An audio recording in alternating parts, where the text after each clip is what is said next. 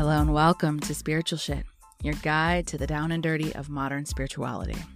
This podcast is a place for people wanting to discover more about spirituality, where we can get weird about ghosts, mediumship, aliens, psychics, religion, new age awakening, ascension, starseeds channeling, holistic health, philosophy, and even dating. Some shows will be just me rambling about my mystical experiences and discoveries, while other shows will have guests to open up new perspectives and views. I hope you'll join me on this journey as we discuss and open up what spirituality in today's modern world really looks like. Remember to like and subscribe to never miss an episode and hit me up at thelovelyleah.com or at thelovelyleah on Instagram so we can connect. Become a Patreon supporter to get access to behind the scenes of our guests, freebies, early access to new episodes, discounts on merch, and more. Yasmin Elzamar is a life and manifestation coach that specializes in relationships, helping others manifest their ideal life by teaching the importance of shadow work and facing the challenges that block us from stepping into our power. Through her coaching, Yasmin leads with integrity, showing others how to live a life full of purpose. When she was a kid, she longed to be a psychologist, learning about the human psyche, and has always been highly sensitive to other people's emotions. So she was always primed to be able to empathize and understand people's pain on a deeper level. The push finally to become a life and relationship coach happened after she walked out of a four year relationship that shattered her open. It was a relationship filled with hardship and trauma, and in this transitional and difficult point in her life, she didn't know what she wanted to do or where she wanted to go. She constantly wondered why she always was attracting unhealthy relationships, which prompted her to dive deep into her own shadows and break the cycle finally. Shortly after ending that cycle, she realized that she wanted to help other women and men to step into their power and attract healthier relationships in their lives by understanding their trauma and internal wounds. That transformational experience gave her the calling to help others connect with themselves, to heal their pain, and find their power. Her sessions and events are all about diving into the shadows and calls those who are ready to dive deep and face their own darkness. Please welcome Yasmin to the show.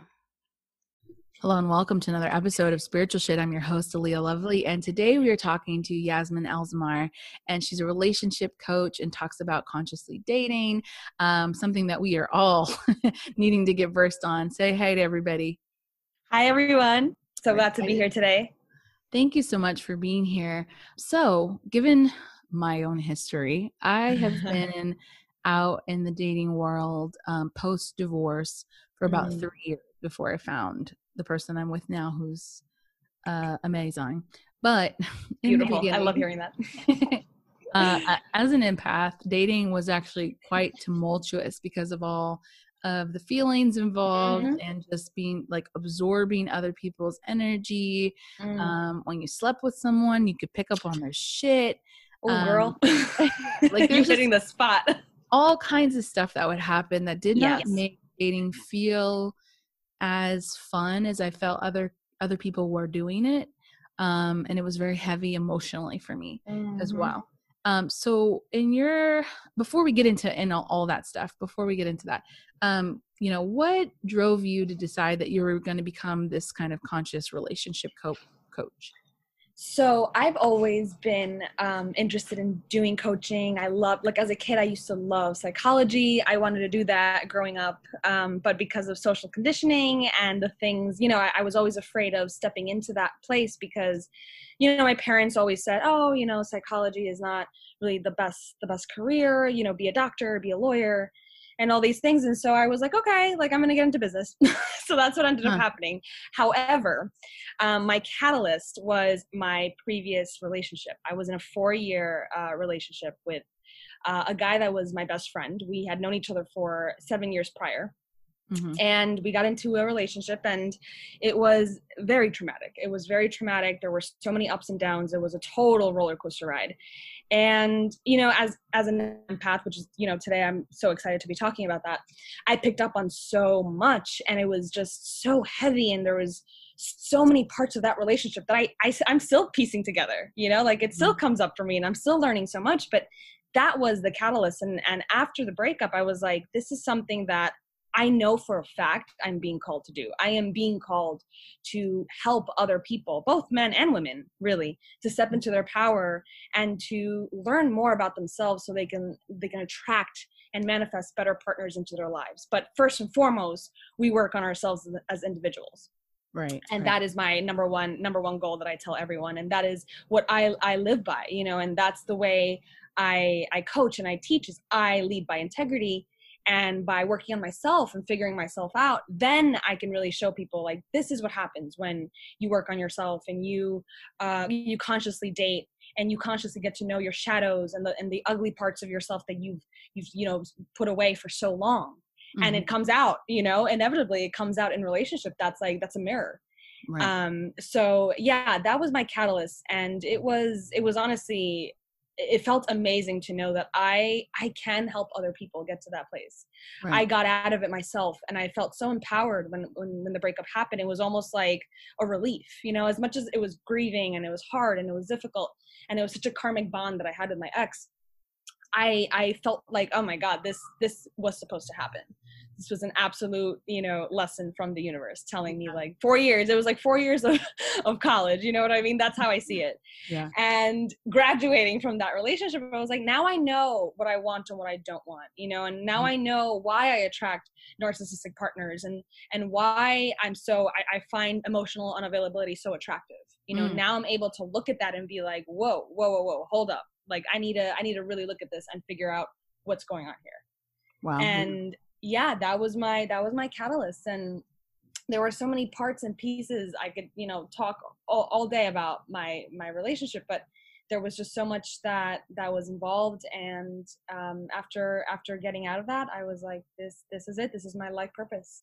Yeah. and it felt right that is how a lot of people come to terms with what it is that they feel like their mission is. Mm-hmm. they come yeah. out of that space of like what it is that they've had to go through and heal through in order to arrive totally. at that conclusion. So that's wonderful. Um, totally. So you already kind of like, I love how you kind of outlined already what it is we're going to talk about. um, but my, I guess my first question would be, is particularly for empaths, but guys listening, um, I deeply believe that everybody's an empath to some degree. Mm-hmm, I just think absolutely. that like we've all been can, kind of conditioned out of it. So like this can apply to anyone, but particularly for empaths, what does it mean to date consciously? So for me, dating consciously means um, being aware of what you're feeling when you are in connection with somebody else. So, and being aware of your own shadows and the things that um, you you you have like your internal world basically is just mm-hmm. kind of being in touch with that because when you're in touch with that then you can actually date someone and figure out what is it that i want from this person like where do i want to go with this relationship mm-hmm. you know mm-hmm. what is my goal with this person um, mm-hmm. what's my purpose here with with this with this specific relationship so dating consciously means just being aware of your own shit and in turn being aware of other people's shit as well. yeah. I think a lot of people have the misconception that you have to be perfect and healed mm-hmm. before you can start dating. And yeah. I'm I'm not in that camp. I don't believe that's true. Um, but I do think no. that there is some aspect of being conscious and being aware when you're entering in this relationship of what is the like you said what's the purpose why am i here what am i exactly. doing this for is it for attention is it for mm. connection is this for mm-hmm. a deeper mm-hmm. relationship is it because i'm bored um, yes. which i had to take some inventory of that when i was dating and i was like uh, a lot of this was like out of validation totally. because i was still in a lot of pain yeah mm-hmm. but right. yeah um, that can be that, that can be difficult so for for you what do you normally see in your uh, practice and with your clients with the, the largest challenges that happen for empaths in relationship? So something I notice um, in my practice, and I, I notice this specifically in women. I mean, it applies to both men and women, but I notice that women, because we're so intuitive and we're so in tune with our feelings and our emotions, um, we tend to pick up so much on like body language cues and you know just things that our partner says. And i this i can completely relate with because i feel this in my relationship now that i'm in and i felt this with my ex as well is no matter how far away i am from that person whether it's on the phone whether we're facetiming or in person we're just hanging out i pick up on a lot mm-hmm. you know mm-hmm. and i i know things that that person's not telling me and mm-hmm. i notice that in my practice as well is like these women come to me and they're like yeah like something feels really off like you know my my partner's telling me this but it just feels like that's not the case and i don't want to be paranoid and i don't want to feel this way and i'm like okay so let's just drop into that feeling like what is it that is hap- what's happening for you in your heart you know what is it that you are you are um, catching on to what are you feeling from your partner in that moment mm-hmm. so i noticed that that excuse me i noticed that that's um that's an issue that comes up a lot is women don't have that boundary mm-hmm. of mm-hmm. they don't know what's theirs and they don't know what's their partner's mm-hmm. and they get really confused and it gets all mixed up and then it's just you know they they come to me and they're like i need help trying to figure out um, if i'm right if i'm wrong you know and they get into their heads about it i notice that mm-hmm. and i i do the same we get into our heads about am i right am i wrong is this me is it my partner so that's something that i notice a lot of mm-hmm. and i mm-hmm. find that to be really interesting i do too because i think that like particularly for empaths too like we have mm that that already clairsentient aspect to ourselves everybody yeah. has it but to d- different degrees particularly yeah. women because we haven't had that emotionality suppressed from a really young age mm-hmm. and so right. picking up on our partner's shit um that's something i'm very present with because that was something that was like okay i could, when before he got home i could feel if he had a bad day or not yeah uh-huh. and when I was particularly when I was dating, um, I would be with a guy and I'm like, I know this fucker is lying. Like, you know, and yes, sit down yes. with him and you just hear that energy. And I'm like, but I would question myself because yeah. I've had a lifetime of being gaslit and saying like mm-hmm. you're too sensitive or you know, you're overthinking this or you're overanalyzing. I'm like, I just know. Oh, I love that you said not that. right here yeah and i love that you said that because that right there is exactly why we question ourselves because mm-hmm. we especially as empaths usually what happens is that narcissist empath uh, relationship you know that at one mm-hmm. point mm-hmm. we dated someone who was more on the narcissistic end mm-hmm. and you know we get gaslit and mm-hmm. we gas we gaslight ourselves we end up gaslighting ourselves and we end up questioning like is is it you know am i just being too emotional? I just am i mm-hmm. being too sensitive? What what's going on here? Or is this person actually bullshitting me? You yeah. know like now you start to question that. And that absolutely is something that i i i notice and women come to me for that specific reason is i don't know if they're lying or not. Right. I don't know how i could tell you know? Yeah. Now you said the n word which is narcissist guys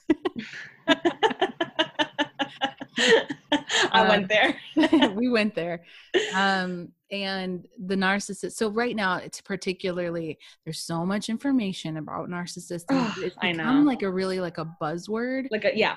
Mm-hmm. And people have been like super like, oh my god, everybody, you know, everyone is a narcissist. Like beware, everyone's a narcissist. Right. Yeah. And so like it's interesting. Like so, first of all, can you break down what a narcissist is? And then can you break down why is it that it is such a perfect storm that empaths and narcissists always seem to collide? So i, I look at it from such an interesting perspective because um, a narcissist is someone who who has this idea like this grandiose idea of themselves of i don't need help. I'm perfect. I'm fine the way i am.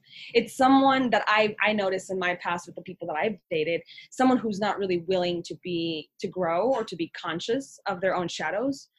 Um and i you know like i feel like that relationship the empath and narcissist is so perfect because it's polar opposites it's almost like yeah. it's a magnet you know what i mean it's yeah. so it's so sexy because a narcissist is so emotionally unavailable and the empath is too available mm-hmm. so so it's two completely polar opposites and it that right there is that that attraction that con that karmic contract if you want to get into like karmic relationships it's that karmic contract of like you know it's it's it's it's really a lesson. I see it as such a lesson because it's teaching an empath how to have boundaries. Yeah. It's teaching an empath how to be like whoa this is not cool with me. This doesn't feel right.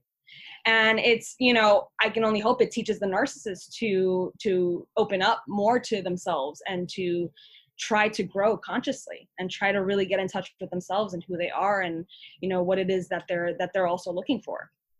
And to get yeah. that you know help because yeah. listen we all need help empaths, narcissists, we all need help. Like we're not, no one's perfect. Um, and we, just like you said, everyone's an empath to a certain degree. I also believe that we all have narcissistic tendencies. Yeah. You know, it just, it's a, it's a spectrum. So everything exists on the spectrum. That's um, a very important point to make because mm, just because yeah. someone is narcissistic doesn't mean yes. it's necessarily diagnosable as narcissistic personality disorder. Absolutely. Absolutely. actually called antisocial personality disorder, I believe. Yes, it is. You're right. Yeah, no, you're so right. Absolutely. That's exactly it. It's it's really it it, it just means that we all have tendencies to be uh, narcissistic. We all have the ability to go there, but that doesn't mean that we're going to be diagnosed as that. So I right. completely agree. Right.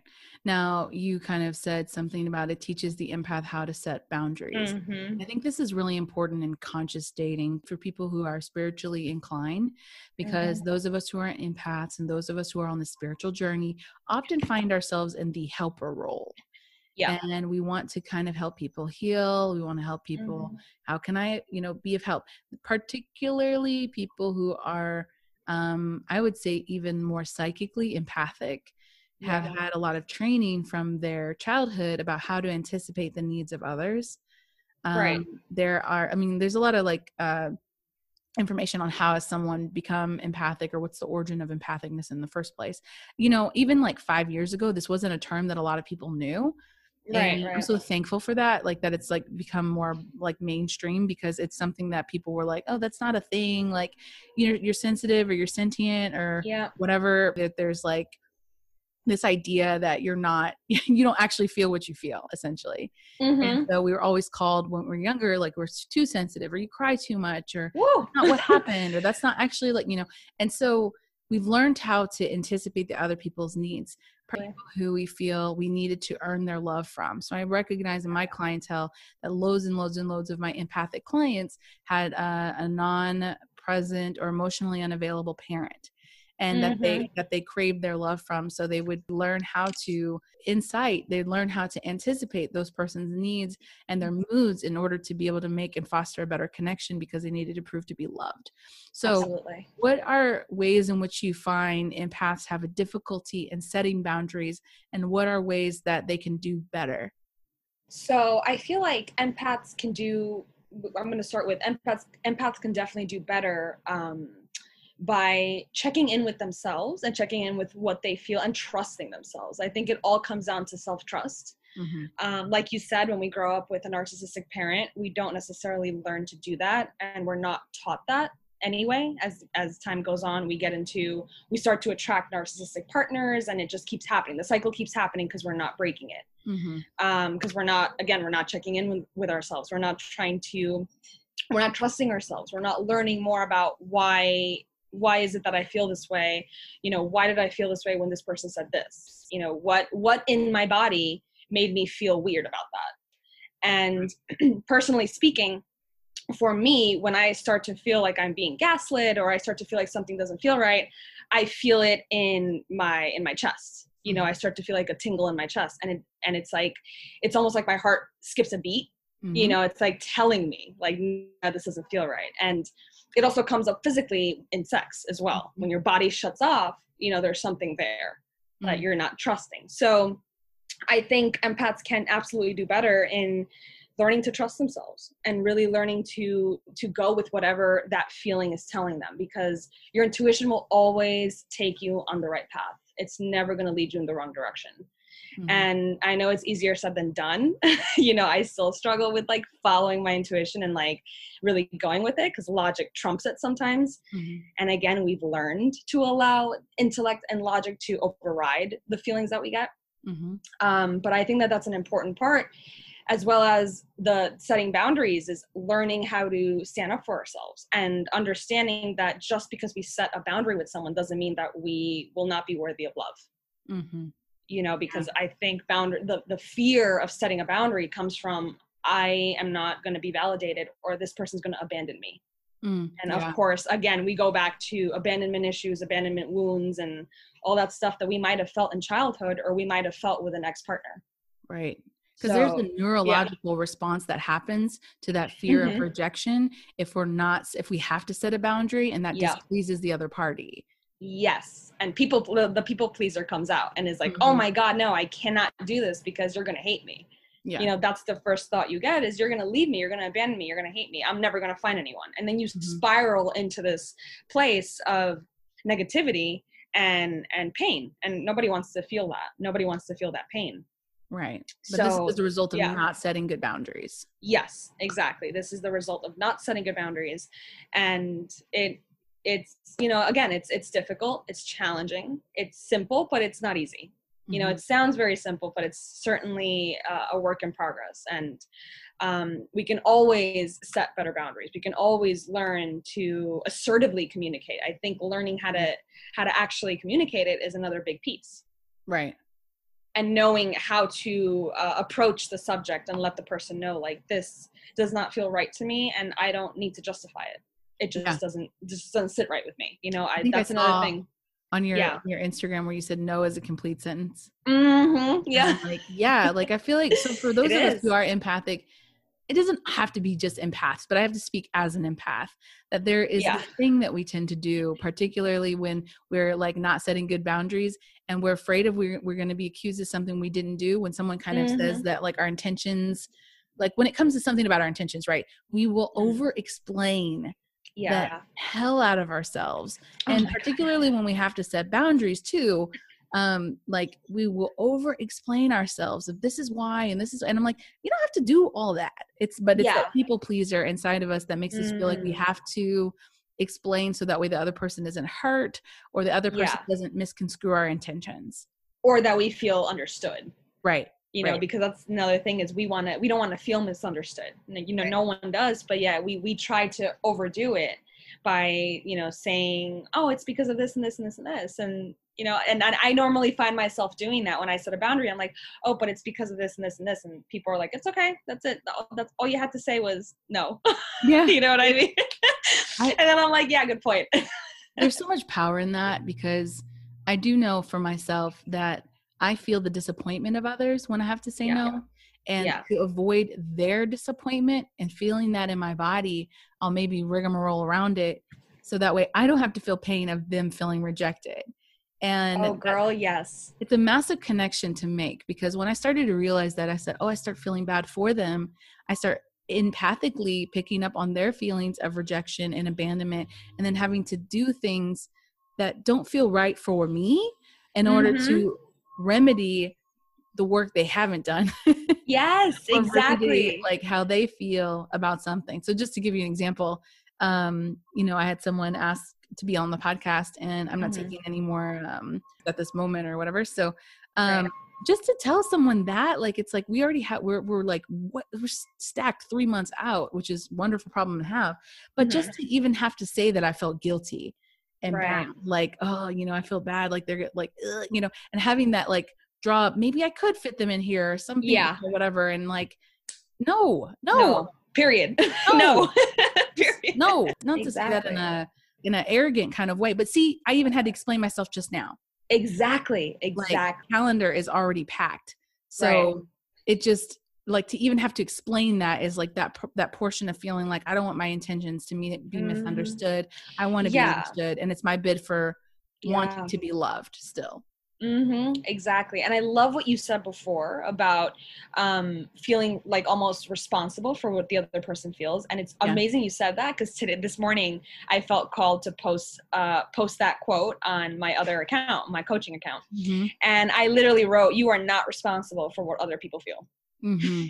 Yeah. so it was like perfect timing that you said that Yeah. and that's exactly it because that's that's one of the issues that that empaths feel in general is we pick up on oh the other person didn't receive this well Yeah. and then we start doubting the boundary we start Mm-hmm. overthinking it and we get into our heads we forget about what our heart is telling us and we get into our heads and we're like okay maybe i shouldn't have said this or Right. maybe you know maybe i'm being too harsh or maybe you know maybe this person is right and i'm wrong Mhm. and we start battling you know our intuition starts battling with intellect Mhm. Yeah. and then we get stuck you know we're Yeah. we're in this place of like i don't have clarity i don't know what to do Right. And that causes anxiety, yes absolutely which that causes a lot of empaths are highly anxious. yes exactly and then we can't trust ourselves then we then we don't know when to trust ourselves Right, right. So let's switch gears here for a second.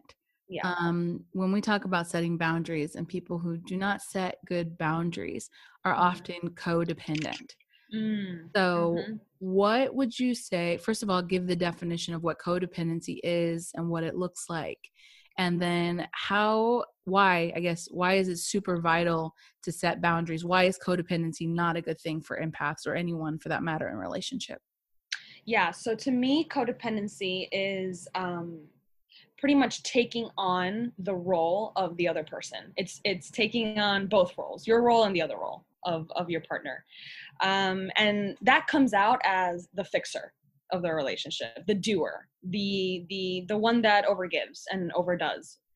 Um, so codependency is yeah that's a that's a big one that's a big topic because it comes out i find that it comes out in so many ways um, when i talk to clients about it and you know sometimes they they're in a relationship where um, their partners are addicts in one way or another and they feel the need to have to fix their partner. They feel the need to have to yeah. tell their partner like i, I want i want to change you. And it's um it's a it's a sense of control. Codependency Mhm. is a sense of control at the end of the day because we're trying to change someone and mold them into what we want them to be which Yeah. when we think about it it's also not fair you know because when we get into a relationship we both want to be um, understood. Both parties want to be understood as they are. No one wants to be changed. Mhm. at the core of who you are you don't want to be changed you know? It's like we can change we can we can allow ourselves to change like little habits here and there that might not be beneficial to the partnership um, and we can set boundaries and understand those boundaries. But when we are asked to change the core of who we are or we're asked to do something that's like really big you know like stopping alcoholism or stopping like uh, an addiction from one day to the next that's that's difficult. And then the the person who is carrying that pain and that the codependency is the one that's like really trying to stop that from happening. Yeah. But sometimes the- the other person doesn't want to doesn't want to do anything about it you know? So we also have to allow that space to be like okay you're in a space where you might not be ready to change or grow and that's cool. Yeah. But i'm but i'm leaving you know it's feeling that responsibility for the other person's problems absolutely. and taking them as our own. Yeah carrying the burden. Right which means that you're not setting any boundaries and that's like you're bordering on the the line of enmeshment at that point. Uh-huh uh-huh exactly absolutely and that come that happens a lot. My clients come in with that like almost every time. That's very common. Yeah. So what in what ways can people be cognizant of what they're doing that may be showing codependent traits and how can they get out of doing that? so with that i believe that uh, like to me codependency is a shadow um, that is something that you learn of course from childhood and you felt responsible as a kid to care for um, your your your parents and and the dynamic like your parent your parents relationship dynamic or whatever the case is but you felt that responsibility and you felt like you had to take on the role of the caregiver and the Mhm. fixer um, so that to me is inner child healing Mhm. and i noticed that in my practice and with myself too i do a lot of that work i do a lot of inner inner child healing and i noticed that that really helps to shift the way i look at um, codependency you Mhm. know and and for example in my relationship now um, in the beginning of the relationship i kind of got into that space of this is something i always do in every relationship i begin to put on the other person because i'm so into personal growth i begin to put onto the other person that they also have to be into personal growth Mhm. You know so then i start to send them books and send them articles and send them the podcast and Yeah. like help them grow and it's like oh look at this and look at this you know it's kind of like like just sl- like sliding it in their dm of like you know you should you know you should just read this and and and learn how to do this and learn and learn how to set boundaries and do that and you know at the end of the day it's like yeah you can help your partner but when it's coming from a place of you wanting to change who they are and Mhm. fix that about them um it's not it's not going to end pretty because you're going to feel resentful. Yeah. and you're going to feel like you're overgiving and you're overdoing and then you're going to use that as a scoreboard of but i do this and i do that and i've given this to you and i'm trying to help you. And it's like but no one's asking for that. You know like It's such a you are going out of your way. yeah because Yeah. it is it is us wanting to help and wanting to fix and feeling that that necessity but there is some element of control there right? Mhm. because if we put them in that dynamic that they're the ones who need help then we're the ones who know everything. Yes there's an ego aspect to that or not. Absolutely. Absolutely. Absolutely. what's yes there's an ego aspect. And we're also not allowing the person to meet us at that place Mm. to meet us halfway. You know now we're doing all the work for them and we don't know if this person's right for us when we do that Ooh. you know so that's big that okay so what just came to me i just i get these bubbles that come to me during podcasts but like i love um what i heard was like the woman who uh, essentially tries to get married without the groom yeah. And like Mhm. before you're even engaged before you know she's she's trying to push things in that direction. So how can i get him healed faster? How can i get him to get his his dream job faster? How yeah. can i be the support system to make him into this man that i want? The man that i see him being. Mm-hmm. the potential. And exactly. And on the timeline that i want it. And it's like Yes. uh-uh no Uh-uh. you'll find that you're doing all those this work and one depending on the person that you're with either somebody's going to become resentful of you because they're like you don't like me who i am you don't Yeah. let me do things on my own or they're going to see that narcissists love that uh-huh they get the attention that they want they get that so if you don't want to attract a narcissist don't do that shit yes oh my god girl it's yes. like like the get over giving when someone sees that someone doesn't value themselves that they have to keep giving in order Totally. to solidify their val- their value narcissists smell that shit that. from a mile away and Mhm. from 10 miles Exactly. 13 billion miles away they're like oh hey mm, that smells good Ooh, like yeah. mosquitoes so because it's like, validation Exactly, exactly. Mhm. And needing someone to do that for them, they understand that the relationship that someone who's having to who doesn't value themselves very much will will will proceed into those codependent type of behaviors to win someone over. Yes absolutely. And if you believe in your value, you wouldn't need to win someone prove over. it. Right. yeah you wouldn't need to prove it. Exactly. And when we do that we're we're trying to prove to someone like i'm good enough and i'm helping you and i'm doing this. I i, I feel needed right now. And i think that's that's one of the things with the codependent person is you do all these things because you want to feel needed. To you feeling needed equals feeling loved. Right.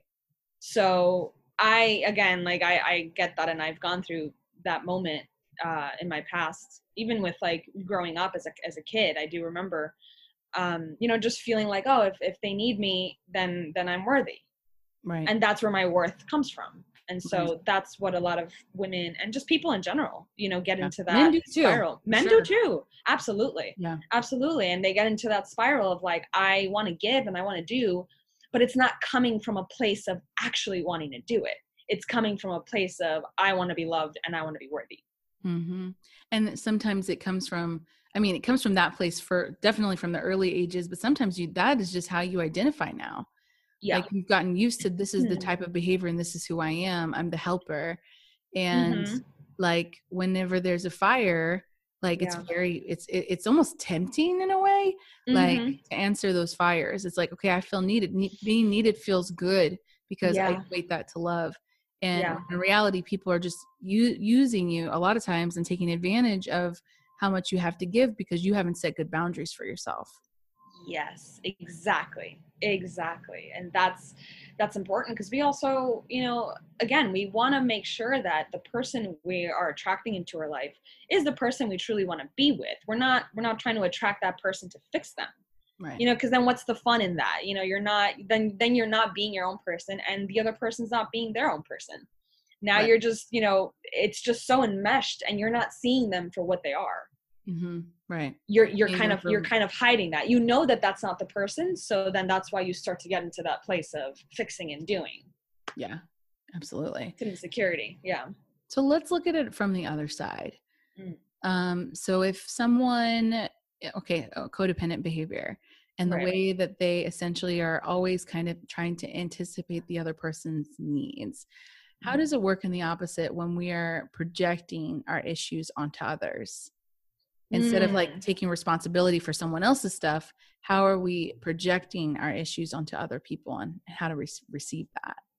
oh right that's a that's a really good perspective um Thank because you. sometimes i don't i love that i actually like sometimes don't think about that but you're right that is that's a big that's a big deal because we we don't even we don't even realize that we are projecting Mhm. you know our own shit onto other people and we're the thing is we're constantly projecting Yeah. um we just don't again we subconsciously do it and we don't know why we're doing it so tunnel vision Mhm. um and that's why i'm such a big fan of of trauma and shadow work because when we can get into that space of figuring out our shit Mhm. that projecting onto people isn't going to be such a big thing anymore. You know what i mean? Like it's like you're you're gonna learn to know oh okay this is a projection.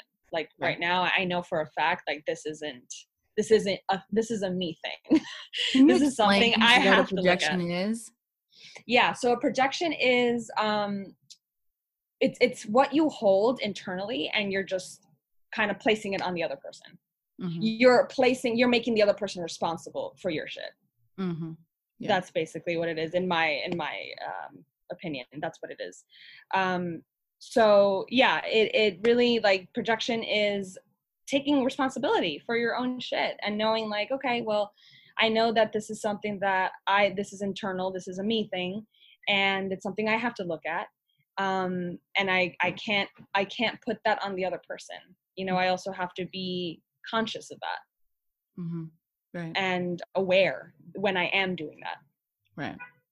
Now you have a quote on your site that said um, how loved or unloved we feel as children deeply affects the formation of our self-esteem and self-acceptance. Mm-hmm. and that stood out to me um, just because it's like oh yeah like the inner child work shit that we need to look at um, yeah. but the way that we form our self-esteem and self-acceptance Absolutely. how does that play a role in like let's say unloved let's go there um, yeah. us feeling unloved those of us who felt like we did not have enough love as a child and or we had a mm-hmm. parent one parent who was deficient in that or unavailable unavailable in that in yeah. some kind of way um, how does that affect how we view love as a resource mm.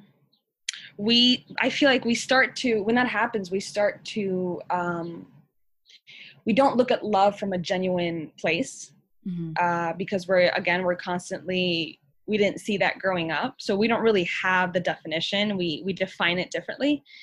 Uh, we don't have the definition of love as something that comes from a place of um, you know a good intention or a place of uh, being genuine. Instead we look at it as for example if we're people pleasers you know mm-hmm. like we think that one. that's love.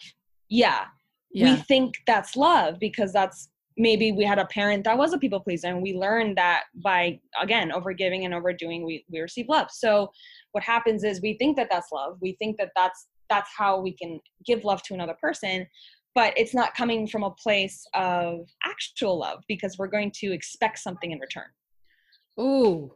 You know, with people that, pleasing. Yeah. expecting yeah. something in return. Uh-huh. And this yeah. is like when we talk about in this in terms of energy, this is an energy exchange. Yeah. So we are putting in the work because we feel that on an obligation level, yeah, it's obligatory for them to love us back. Yes. So we can exactly. win and earn their love by performing all these tasks and helping them get their dream job and oh, don't yeah. worry i'll buy my own wedding ring and you know yeah uh-huh. all the things that would make their life easier because we believe that in this obligation exchange that that will then secure someone's attachment to us exactly beautifully that, said. Beautifully said. That is a problem. Uh-huh. Oh that that just hit me. Like i just felt like electricity run through my body in, in, this moment. Like that hit me. Oh my god you're right. Yeah and it's you know and again we don't realize that because we mm. unconsciously do it. We've learned right. this and we don't you know sometimes we don't take the time to even think about what's my intention when it comes to giving. Mm-hmm. You know and like kind of taking a what's pause my intention when it comes yeah. to giving? Sit on that yeah. guys. Like who you're yeah. listening what is my intention when it comes to giving? Go ahead. Yeah exactly. What is my intention when it comes to giving? Like why am i giving in the first place? Like is it to receive something or is it because i actually just want to give? Like there is no expectation. Mm-hmm. and when there's no expectation that's beautiful because that's where the bond grows that's right. where you, that's where the energy flows you know you start to feel like this is real love is being able to give without having to think like without having a scoreboard or without having to say, "Oh, but I gave you this." So now let me clarify. Give me this. Yeah. Let me clarify to our listeners. Just that doesn't mean be a pushover and bend no. over and just give freely of yourself without making sure that you exactly deserve Absolutely. some type of exchange. But like exactly. Yeah. Go ahead. Sorry, I just wanted yeah. to get clarification. No, I love that because yeah, it gets it gets mixed up. It's like, oh, which one should I do? you know, but right. you're right. Yeah, it's it's also you know setting boundaries is spiritual you know Mhm. and i love to say that and i, I told one of my best friends that the other day because she was struggling with that and i'm like girl setting boundaries is spiritual it is important to to you know assertively communicate your needs and what it is that you want but Mhm. again when you are in that space of giving make sure that you're doing it from a place of love and appreciation that you're Not not doing yeah. it from a place of like yeah now you got to give me this in return right because now it's just a game exactly and then you will do this tit for tat and there's a scoreboard oh yeah particularly in relationship like oh, there's something very it's very interesting so um for people who are givers natural Yeah. givers and or had been conditioned to be givers um Mm-hmm. there's a there's a spectrum of giving that is on the good and then the Mhm. negative side like when you give too Yeah. much of yourself and you have no boundary. But when you're in a relationship with someone who's another giver it's very interesting to see the dynamic because this is my first relationship being in a relationship with another giver uh-huh. and me and him just give give give give give give give yeah. without really like a lot of expectation in return. Right. But like because we're both giving it feels so fulfill- fulfilling. But- Mm, right. I've been in most relationships other relationships that i've had i've been a giver and i've been with takers right yeah. no problem just soaking in all my goodness. Oh, absolutely. Not do, giving and i was depleted at the end you know and i had no energy for myself. So yeah setting boundaries is incredibly spiritual. Yeah incredibly. absolutely. Now Yeah, we need to have that. you sorry? I said we need to have that absolutely. Absolutely. Um so now i want to get into and i talked about this briefly on one of my other podcasts but you Yeah. seem to know a lot about attachment styles. Mm, yep i love that let's like you know what i'm not even gonna ask a question i just want you to like riff off of like what those are and like how they play out in our relationships Yeah, so our attachment style is our blueprint. You know, it's what we saw growing up. Um, and it not necessarily, again, it's not necessarily uh, formed in childhood, but it can be formed heavily in, in past relationships as well. Um, but usually the root is uh, your parents and your caregivers. So atta- I love talking about attachment styles because this is literally the like this has helped me so much figure out why I act the way I do and why I attract certain partners. And there's three there's three main styles and we have the secure, we have the avoidant and we have the anxious. hmm I obviously am more on the anxious side. so why you say obvious we don't know you That's I already assume you guys know me. It's so funny. Um, yeah, well, because girl, because I'm always like, yeah, I'm so I'm like always so anxious. That's a narrative though that I hold on to. Yeah. I know that I have to absolutely work on.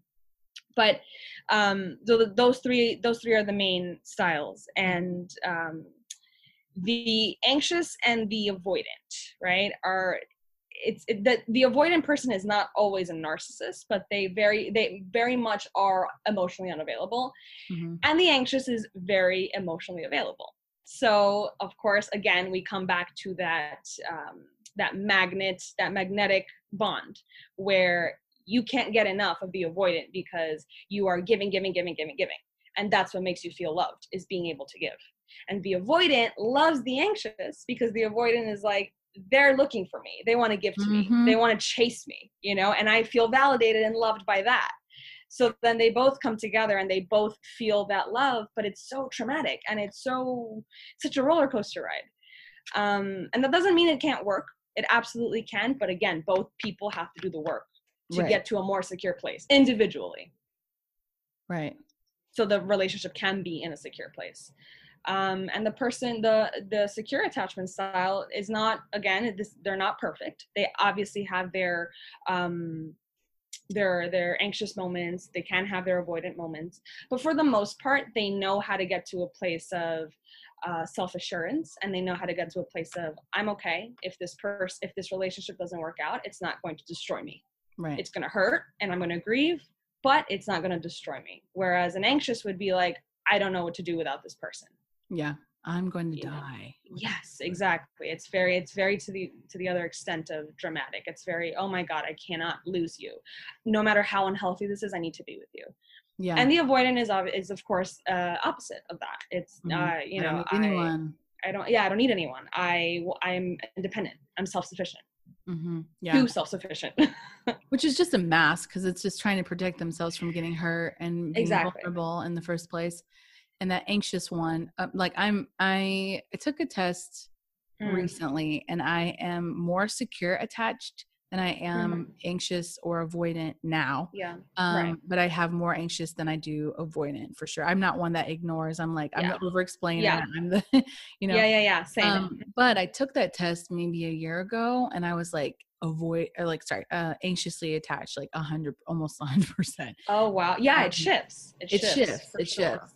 And getting to it, it that- depends also on who you're dating in the moment It does. It Yeah. absolutely does because you won't be so anxiously attached to someone who you know you're affirmed and Yeah, validated by. Um, Mhm. Right. You know that they're not going anywhere. Um, Right. But particularly in uh, dating, I just realized I say particularly a lot. You guys will think that's funny.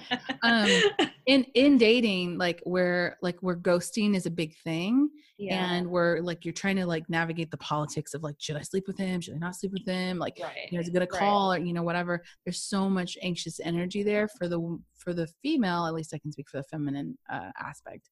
Um, Yeah. Not even female. Sorry. Like this. Right. Let's go non-binary here. But I'm I meant feminine energetic. feminine Right. Mhm. So I'm a more feminine, energetic leaned.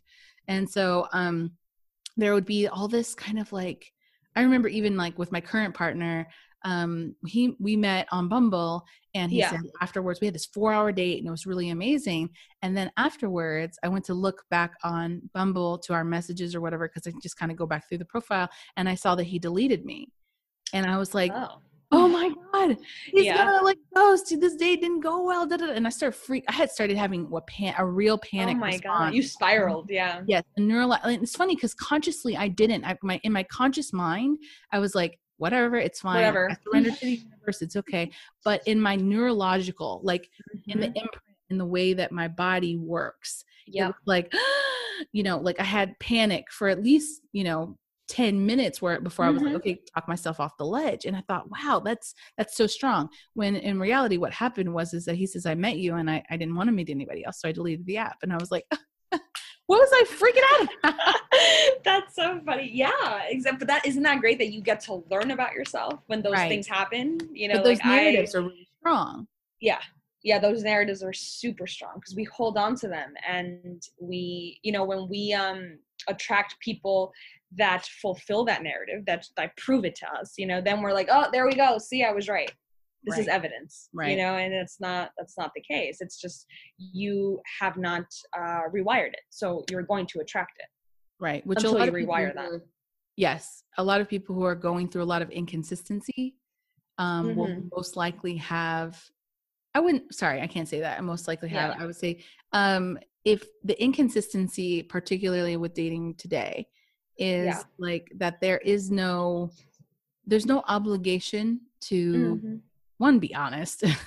Yeah, yeah, yeah, Um, yeah. But Totally. but to to have to have that conversation of saying no, or the conversation of saying this isn't right for me. Let's move forward, um, or Yeah. move away from this, or you know whatever. Like people don't want the accountability of having to actually say how they're feeling, and Yes. they ghost. Yes, Um, exactly. Because it's scary to express yourself. Right. But like for me, I feel like so I, I was super direct. I would just say it up front and say, actually, this isn't like doesn't feel good for me. But that's kind of I think that's rare as an empath anyway, because you you anticipate the feelings, and so we're like, I don't want to hurt anybody's feelings. But at Mhm. some point, I was like, I'm hurting myself more if I'm not being honest with these people about what's going on. So like, how do you find that in your clientele, particularly? Like, what how does inconsistency affect empaths in relationship?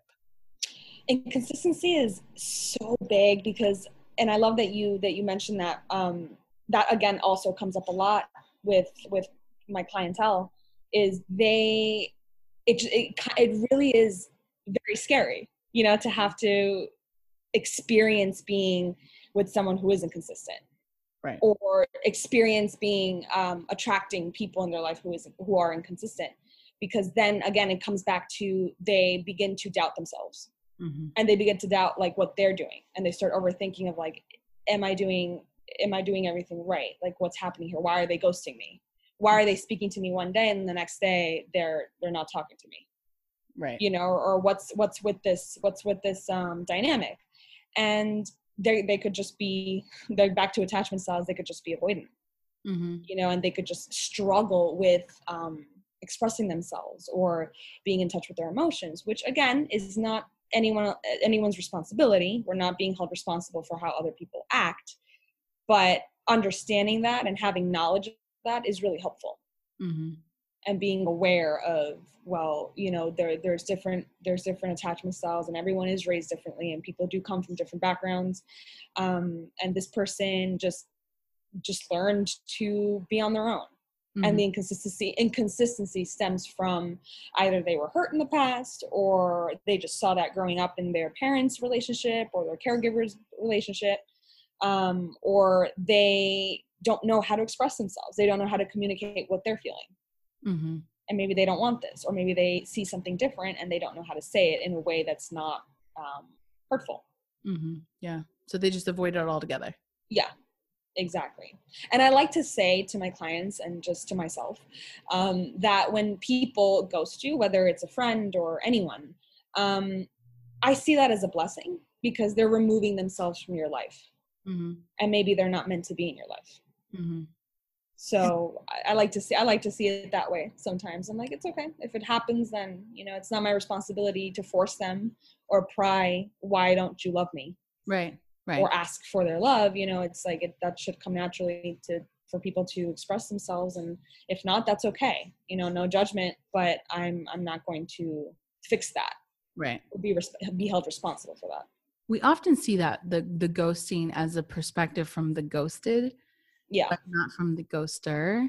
And Mhm. interestingly enough um i was talking to a friend yesterday about like yeah. You need to ghost this motherfucker. As a means of setting a boundary yeah. from a very toxic relationship and going no contact. Yeah. Yeah interestingly enough like it plays on both sides like that- yeah. yeah you can be ghosted because someone is a, an avoidant attachment person or they just like went out and they they're they don't know how to express they're not to communicate how to feel yeah. but then there's the other side of it where people have necessity or need particularly empaths who feel like okay even doesn't matter what i say i can't get through to this person about how toxic this relationship is. I need to go no contact and i need to like Right. remove this person to take them out of my life.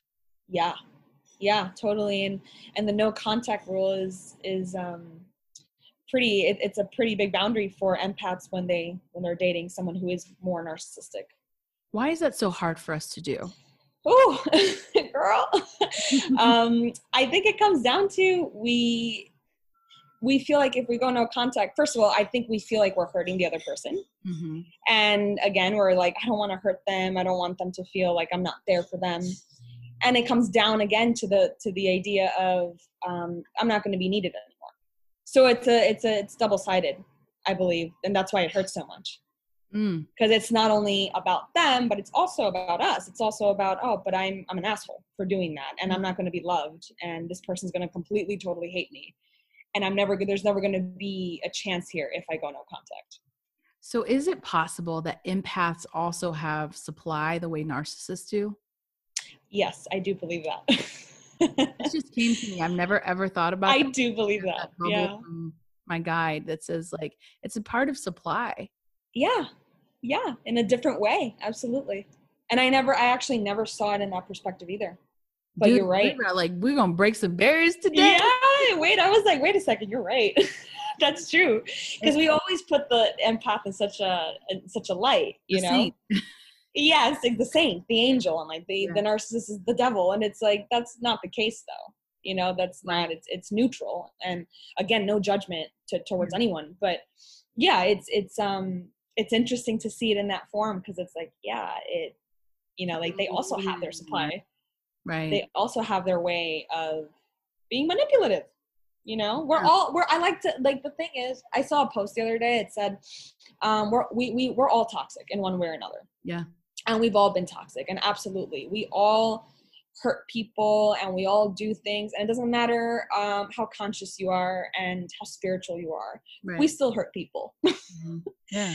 it doesn't matter how aware we are it's just you know it's on a different level of we can we can um, understand why we're hurting people and we can be more conscious of okay i'm not going to do this anymore i'm going to learn to do it differently i'm going to learn to communicate or or step in differently but at the end of the day we're, we're still human. And right. nobody's perfect. And no matter how spiritual you are or no matter if you're like a relationship coach or a life coach or a career coach it doesn't mean you have it all together. And it doesn't mean you're perfect. It just means that you're willing to grow and be conscious about the decisions that you make. Yeah. It's still survival of the fittest. Yeah. Like we're yeah. still in this evolutionarily like of trying Yeah. to figure out how what's going to best serve our needs to Yeah. keep us from suffering yeah and for the empath specifically um you know a lot of us like because we anticipate the needs of others and Yeah. love is a very very high need for empaths um, Yeah. it's for everybody but some people are you know for instance narcissists anybody who has a you know like narcissistic Mm. uh, personality disorder yeah um, the way that they explain it or express it is that they don't have any empathy. So they Right. can't anticipate the feelings of others and they can't they don't focus on the others. They are still and like they have to love themselves because they can't Mm. anticipate the, the love from other people. So they need to find a way to make sure that that is supported that they, they yes. but the the misconception is, is that narcissists love themselves so much when in yeah. fact the opposite they hate the opposite. themselves so much. Yeah. They need the supply from other people adoration and Mhm. uh, supply of some sort you know even like the degradation of others to put themselves above so they can feel better about themselves. But yes. empaths on the other hand will denigrate themselves and deplete yeah. themselves for the same thing. Yep uh, yes exactly it's it comes down to the same thing. needed, feel like it's the, the gosh the hierarchy of needs yeah. Shit. Yeah and it comes down to the same thing absolutely. And these are all masks that we put on because like you said the narcissists they hate themselves so much that they they look for that supply elsewhere. Right. and this grandiose idea that they have about themselves is simply a mask. Hmm that's But- all it is. empaths wear the same one.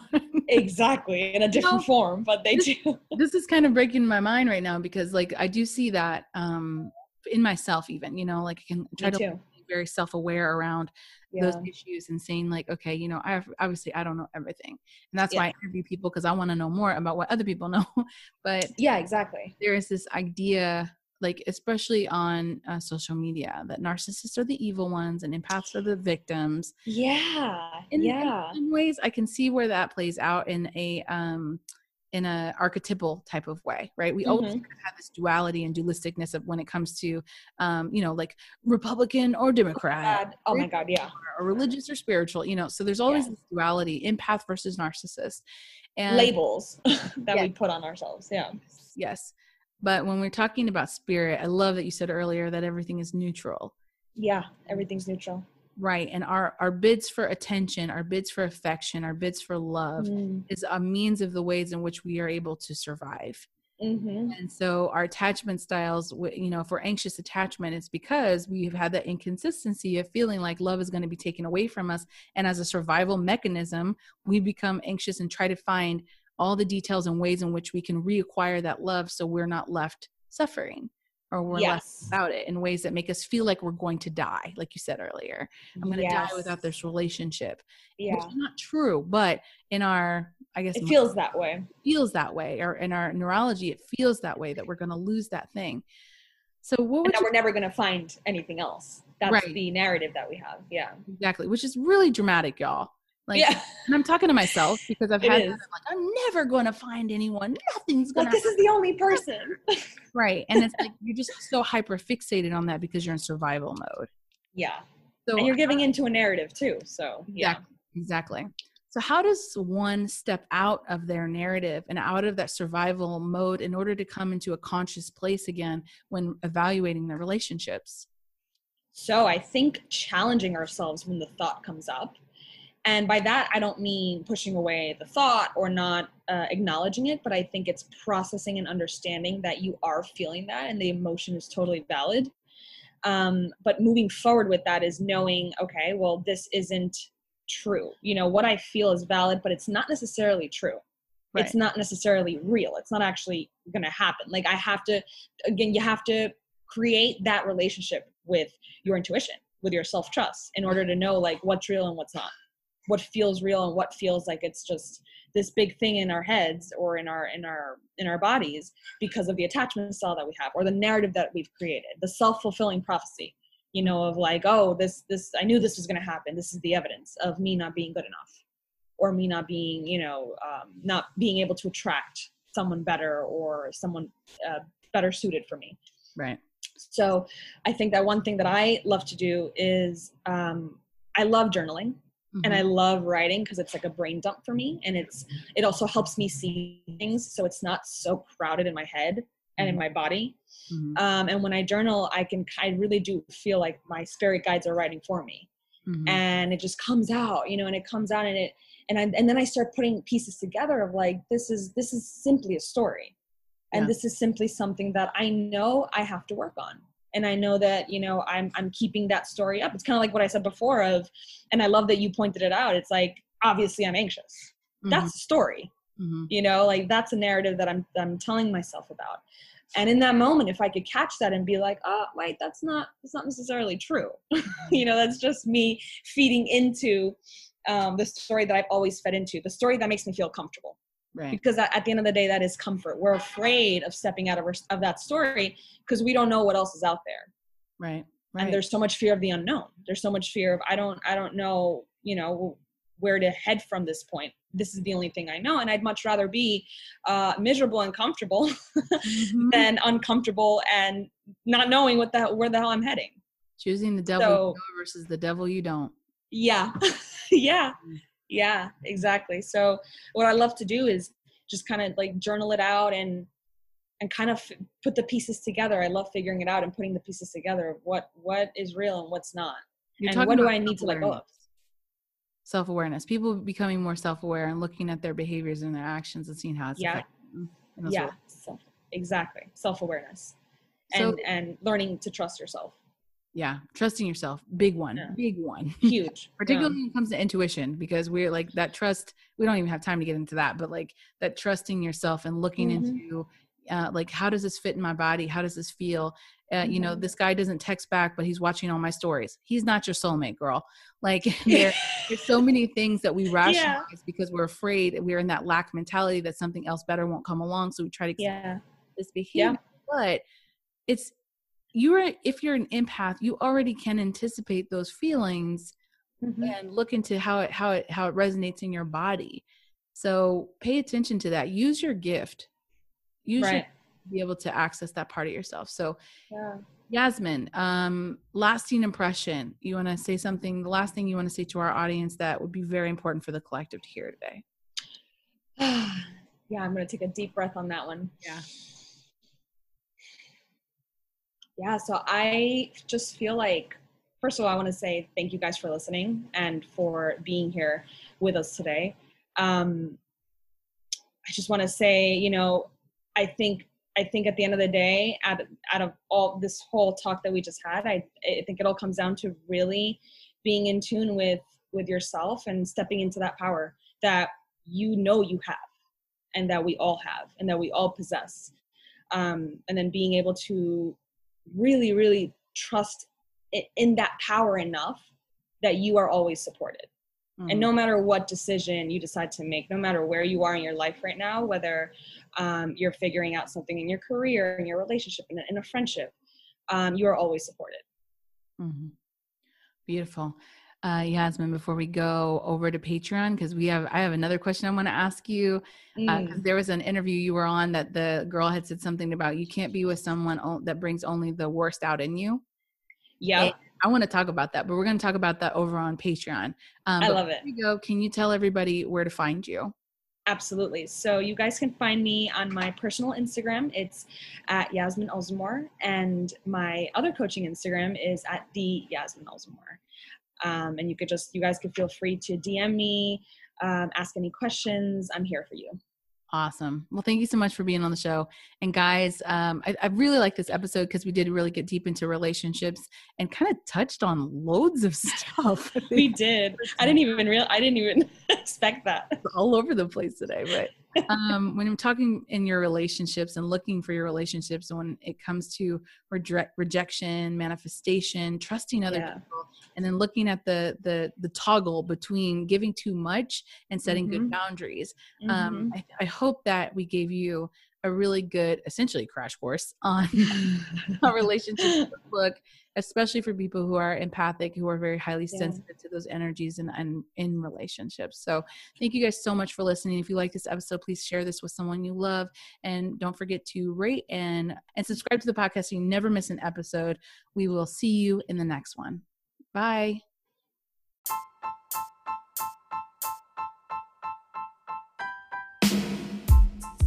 Hope you enjoyed this episode. Please share it with someone you love. And if you're interested in becoming a client for energy coaching or card readings, find me at thelovelyaleah.com to read more about what I do and to book your own session.